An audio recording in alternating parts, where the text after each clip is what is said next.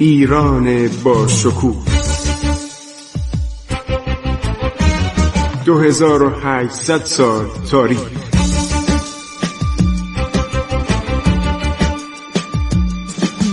عبور از تاریخ.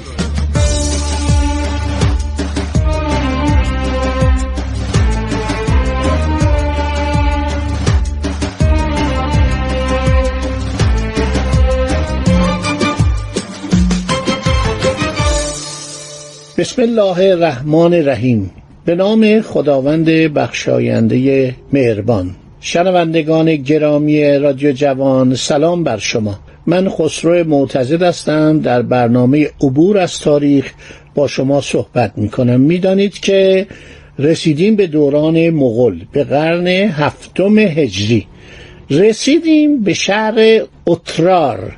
و قایرخان که وقتی 450 تاجر مغل آمدن به این شهر مرزی به این شهر کوچک مرزی قایرخان که اسم واقعی او اینالجوق.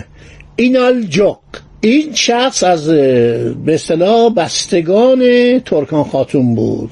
ترکان خاتون زن بسیار خطرناک زن تما زن زرندوز و کاملا عرض شود اهل نپوتیسم یعنی فامیل سالاری.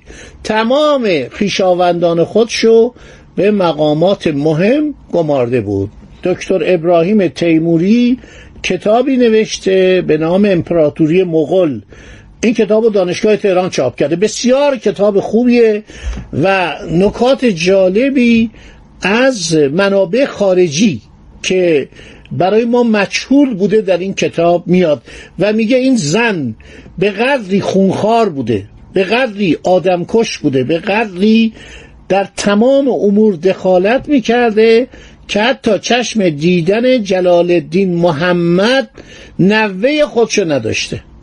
یعنی جلال الدین منکبرنی که پسر سلطان محمد خارزمشاست گهگاهی می‌گفته این مادر بزرگ من چرا تو این مسائل دخالت می‌کنه و در تمام امور مملکت دخالت می‌کنه. عاقبت وحشتناکی داشته اینو از اون سریر می‌کشن پایین آخرش که مغول ها میان و خارزمو می‌گیرن. با پس گردنی با توهین با استخفاف این خانومی که فرمانش در این مملکت باید همه جا اجرا می‌شد میکشنش خیلی بدجوری میبرنش در عرض شود که اولانباتور در قرقروم پایتخت چنگیز یکی از این دوتا شهر بوده. به حالت کلفتی به حالت کنیزی به حالت اسارت و بدبختی و تحقیر در اونجا میمونه و مخصوصا چنگیز اینو زنده نگه میداره که شاهد زوال بدبختیش باشه. برای یک آدم خودکامه نپوتیست فامیل پرور عرض شود جنایتکار هیچ بدبختی بیشتر از شاهد بودن دوران بدبختی و تباهی و بیچارگی خودش است ترکان خاتون یه چنین وضعی داره. یعنی یه آدمی بوده که گفتم با پسرش و با عرض شود نوش مخالفت می‌کرده. مثلا یکی از علل شکست ایران در مغول ها دخالت ها اینه. یه آدم بیورزه و بیلیاقت میفرستاد می‌گفت این مثلا سردار جنگ بود. آقا نمی‌تونه اداره نمی‌تونه این نوه به صدا در اومد. گفت مادر بزرگ اینقدر دخالت نکن. این گفت فضولی موقوف. و بعد این بلا سرش میاد. این آقای اینالجوق یا عرض شود که قایرخان گزارش میده می‌گیره عدهشون زیاده. عدهشون زیاده و من به اینا شک دارم اموال خیلی خوبی هم دارن. چی میفرمایید؟ اون خانم چون خیلی علاقه به مال مفت داشته میگه سر همه رو ببر. اینا رو بکش اینا جاسوسن. بعدم یکی از ادله که قایر خان میاره برای جاسوسی اینا اینه که اینا اسب سوارای خوبی هستن. خیلی چابکن. میگه اینا دارن چوگان بازی می‌کنن. اینا سوارکارای خوبی هن نیزه بلدن. خب اون موقع هر کسی شما اگر در کشتی هم بودید باید بلد باشید با دزدان دریایی بجنگید. بعدا که توپ اختراع شد تمام کشتی های تجاری توپ داشتن. توپ چی داشتن؟ برای که تو دریا کسی نبود قانونی نبود پروتکلی نبود. می اومدن هر شود که می گرفتن کشتی رو و اسیر می‌کردن و تمام اموال بیرو بودن. ولی این بهانهش بود که اینا چوگان خوب بازی می‌کنن اسب سواری می‌کنن تیراندازی بلدن. اینا حتما نظامی هستن. میگه سر همه اینا رو ببر. این ترکان خاتون فوقلاده است یعنی داستانش چون سعدی هم گیر این افتاده. سعدی عرض شود که یک سفری به خارزم کرده در بعضی از اشعارش آثاری از این سفر دیده میشه.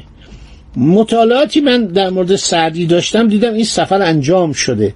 سعدی میره به بنا به دعوت خارزمشاه ولی نمیمونه. هر چقدر خواهش می‌کنن سعدی نمیمونه. اون سفری که میگه از بلخ به بامیانم سفر بود در کتاب گلستان در اون اندر فواید سفر که نیسته این همون سفری که از اونجا میره به خارزم و چون اینا همه سرزمین های ایرانی بودن. و این مرد یک مرد بسیار خارزشا رو عرض می‌کنم. آدم خطرناک. حتی می‌خواست بره شیراز رو با خاک یکسان کنه. تقریبا تمام ایران دست این بود. یعنی ایشون اگر نگاه کنید از ماورانر از ترکستان بگیرید تا مازندران تا گیلان تا ری تا اصفهان تا کرمانشاه تا تمام نقاط ایران تقریبا دست این خارزمشاه بوده. و فکر می‌کنم سعدی به نمایندگی عطابک عرض شود که عطابک فرمانروای فارس یک سفری به خارز میره. سفری بوده که چون سیت شهرت سعدی به همه جا رسیده بود خارزمشاه ازش دعوت می‌کنه. در اشعار سعدی اشاراتی به خارزم شده.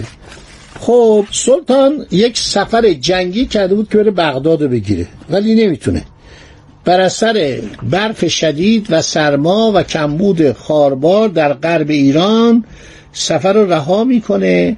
الناصر الدین بالله خلیفه عباسی بوده. خیلی آدم مزور و درویی بوده. می‌گویند آمدن چنگیز به ایران با ارزام سفیر از سوی خلیفه بغداد الناصر الدین بالله و تشویق او بوده. خیلی در این مورد کتاب های زیادی نوشتن. انقدر کتاب درباره تاریخ مغول نوشتن الان بهترین کتاب به نظر من همین کتاب تاریخ مغول مرحوم عباس اقبال آشتیانیه برای اونایی که فرصت ندارن اون نصر قدیم ایران رو بخونن. مثلا کتاب تاریخ قازانی که خاج رشید الدین فضل الله همدانی نوشته بسیار کتاب مشکلی فهمیدنش چون خیلی فارسی عرض پیچیده ای داره.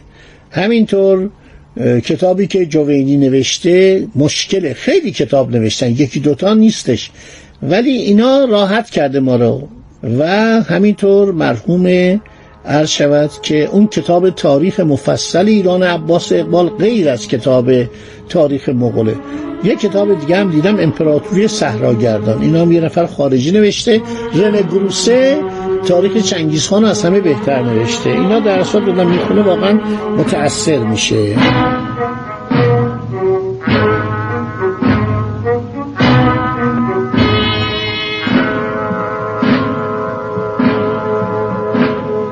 برای اینکه وسعت ایران رو بدونید ایران در زمان خارزمشاهیان شامل ایالت خارزم و ایالات مجاور آن در علیه شمال شرقی ایران بوده. همینطور سرزمین ماورانر بخارا سمرقند تمام ترمز همه این شهرها جز نواحی ایران بوده. خراسان جبال یا بخش اعظم ایران از قومس و ری گرفته تا اصفهان و همدان و کرمانشاهان که بهش بودن جبال یا عراق عجم. عرض شود همون ماد بزرگ دوران باستان. مازندران و گرگان و کرمان و فارس هم از دولت خارزمشاهی اطاعت می‌کردن. منتها این عطابکان فارس خیلی آدمای زرنگی بودن. سعی می‌کردن یه کاری کنن خارزمشاه عصبانی نشه کما که با چنگیز خان هم ساختن. یعنی تنها جایی که ایران ویران نشد فارس بود. این عطابکان زنگی فارس مردمان بسیار فهیمی بودند سعدی چقدر از اینا تعریف می‌کنه؟ سعدی ممدوح اینا بوده. اینا خیلی به سعدی علاقه داشتن و احتمالا از طرف اینها رفته به خارزم پیام برد و خیلی از شود که سعی کردی که خارزمشاه حمله نکنه. و جالبه که در زمان مغول ها می اتفاق میفته حتی خواستگاری می‌کنه از یه شاهزاده خانم مغول آبش خاتون. این میاد و ازدواج انجام میشه و اینها متحد میشن. ناچارن. و همین بود که فارس میمونه. ولی اینجا هم نابود می‌کردن. خب بازرگانان عرض شود که در اترارن می‌خوان که اجازه بدن که وارد شهرهای ایران بشن. خارششا نامه قایرخان رو می‌خونه. میگه قربان اینها اهل تجارت نمیمانند. مردمانی شمشیرزن و جنگجو و ورزشکارن. من فکر می‌کنم اینا اومدن جاسوسی و راه های عبور رو پیدا کنن. اون موقع راه های عبور خیلی مهم بوده. شما یک کشوری رو می‌خواستید تصرف کنید باید راه های کاروان روش و امکاناتش رو بدونید. کارششا در دست مادرش اسیر بود. با مادرش میشینه با ترکان خاتون مشورت می‌کنه قاضی القضات هم میاد میشینن. خانوم ترکان خاتون میگه کاری کنی که اینها خطری متوجه سغور یعنی مرزهای دولت خارزمشاهی نکنن. قاضی القضات هم مچی سرکار ملکه بوده سرکار خانم ملکه. گفته ریختن خون ایشان بلامانه. هر شود که قایر خان گزارش داده بود که اینا هزار تا شطور آوردن با خودشون. هزار نفر شطور. همینطور تعداد زیادی قاطر انواع امتعه و کالاها هستش. انواع پارچه ها ظروف زرین و سیمین یعنی طلا و نقره. ادویه اشیاء نفیس در میون اونا یافت میشه. اینا سفیر چنگیزخان تموچین نامی آدم گمنامی من نمی‌دونم این کیه. هر شود شنیدم یکی از این خانات مغولستانه. خب اگم بکشیم مسئله نیست. چی دستور میدین؟ توجه می‌کنید؟ دولت قراختاییان و خارسپشایان از بین برده بودن. دولت قوریان از بین برده بودن. بعد اهمیتی اصلا برای چنگیز قائل نبودن. برای یک فرمهرمانه معمولا این فرمانه هم کاغذ بود دیگه چی می اومد و کارگاه های کاغذسازی هم ما در مشرق ایران داشتیم. اینو لوله کرده بودن به صورت فرمان بسته بودن موربون می‌کردن. وقتی باز می‌کنه میگه همه رو اعدام کنید. اموالشون رو مصادره کنید. بفرستید برای خزانه شاهی. اینم از خدا خواسته. پنجاه تا جلاد میفرسته. اینا میرن و این بازرگانانی که واقعا بدون اصله بودن همه رو خل سلا می‌کنن. بعد میان با تلوار یعنی با اون عرض شود تبرهای بسیار بزرگ پن که لبه پنی هم داشته شروع می‌کنن به گردن زدن اینا. پنج نفری که می‌کشن سایرین شروع می‌کنن داد و بیداد. این خانه مغول ما وادار کردیم که به ایران ما رو بفرسته ما می‌خوایم تجارت کنیم ما می‌خوایم از ایران متا ببریم از چین متا بیاریم شما چرا ما رو اعدام می‌کنید؟ اونا هم می‌کشن. سرشون رو می‌برن اموالم میفرستن برای سلطان محمد خارزمشاه خیلی هم در شهر خارزم ابراز خوشحالی می‌کنن نمی‌دونن چه اتفاقی داره میفته که در برنامه آینده برای شما عزیزان میگم چه اتفاقی میفته خدا نگهدار شما. شما بدونید این جریان مغول خیلی مهمه. خیلی در کشور ما اثر گذاشته و من می‌خوام به تفصیل برای شما صحبت کنم. فکر کنم یه پنجا شستایی منابع در اختیار من هستش. خدا نگهدار شما. عبور از تاریخ.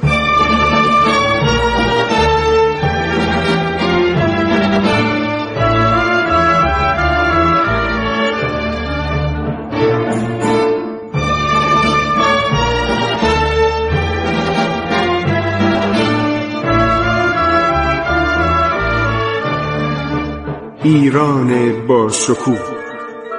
2800 سال تاریخ. سرگذشت ایران ما به روایت خسرو معتزد.